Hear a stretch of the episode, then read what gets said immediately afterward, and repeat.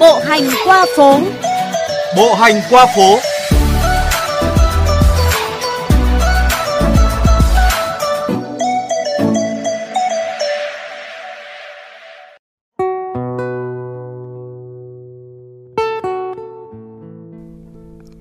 Các bạn thân mến, bộ hành qua phố hôm nay chọn điểm đến của mình là phố Vũ Tông Phan, một trong những con phố kiểu mẫu, nổi bật và nhộn nhịp của quận Thanh Xuân hiện nay.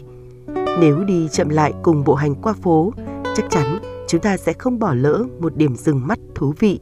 Đó là một xưởng tranh nghệ thuật nhỏ xinh, có một sắc màu rất lạ so với nhịp sống nhộn nhịp và đông đúc trên con phố này.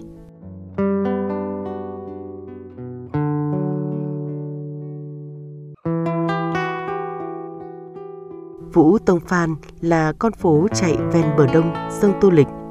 Năm 2013, khi dự án kè bờ sông Tô Lịch được hoàn thành, đã tạo sự thay đổi lớn cho môi trường sống của người dân nơi đây. Con phố vì thế cũng trở nên nhộn nhịp nhanh chóng.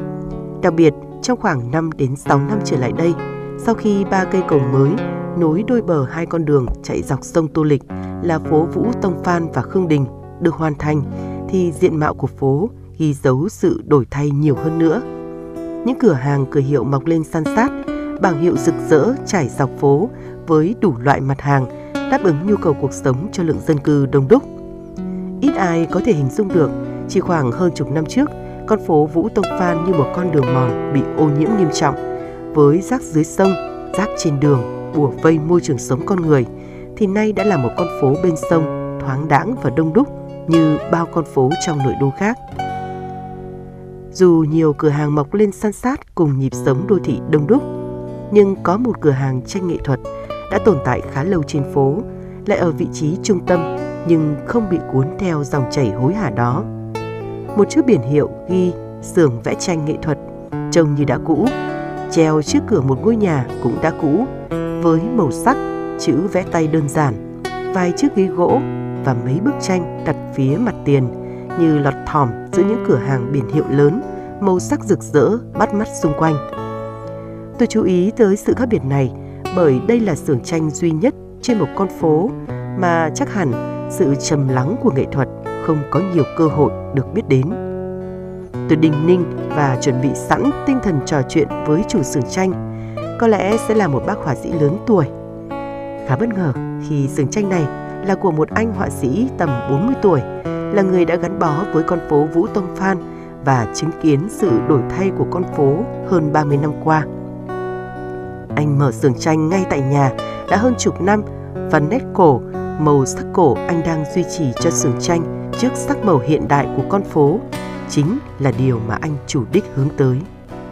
Đây là mình cố tình làm kiểu này. Tức là khi mà chọn màu ấy thì ở cái hướng này, hướng hướng Tây ấy, thì khi ánh nắng nếu mà mình mà làm cái biển nó rực rỡ quá thì người đi đường nhìn vào sẽ chói mắt.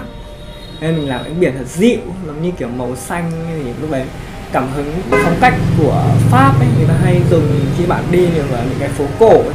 Tức nó hợp những cái tâm màu của nhiệt đới khi kiểu đi qua một con phố tất tận biển màu sắc rực rỡ thì mình thích kiểu mát mát một chút anh chủ xưởng tranh và những người bạn của mình hay bất kỳ khách bộ hành nào trên con phố Vũ Tông Phan vẫn hay dừng chân, uống vài chén nước, trò chuyện đôi ba câu chuyện thường ngày trên chiếc ghế anh để trước cửa.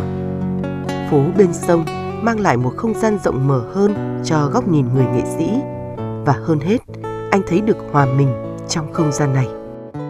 Khi mà ở cạnh một con sông thì lúc nào nó cũng có một cái dòng chảy tức nó giống như một cái nguồn năng lượng ấy.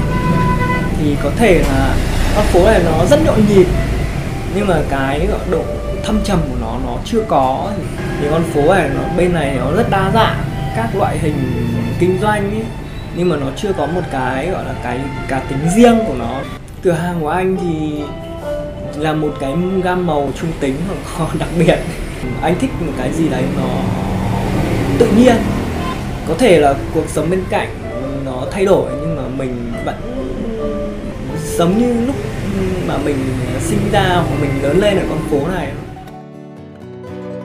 Chỉ đơn giản vậy thôi anh họa sĩ đã vẽ phố thêm màu những màu sắc ấy không cần phải rực rỡ nhưng vẫn nổi bật theo một cách rất riêng. Anh họa sĩ cảm nhận Hà Nội của chúng ta được làm nên từ những nét vẽ như thế, có thể dễ dàng phác họa trên phố phường hay bất kỳ một góc vỉa hè nào như thế. Và chúng ta, ai cũng thấy được nét vẽ sắc màu của riêng mình trong bức tranh và dòng chảy cuộc sống không ngừng này.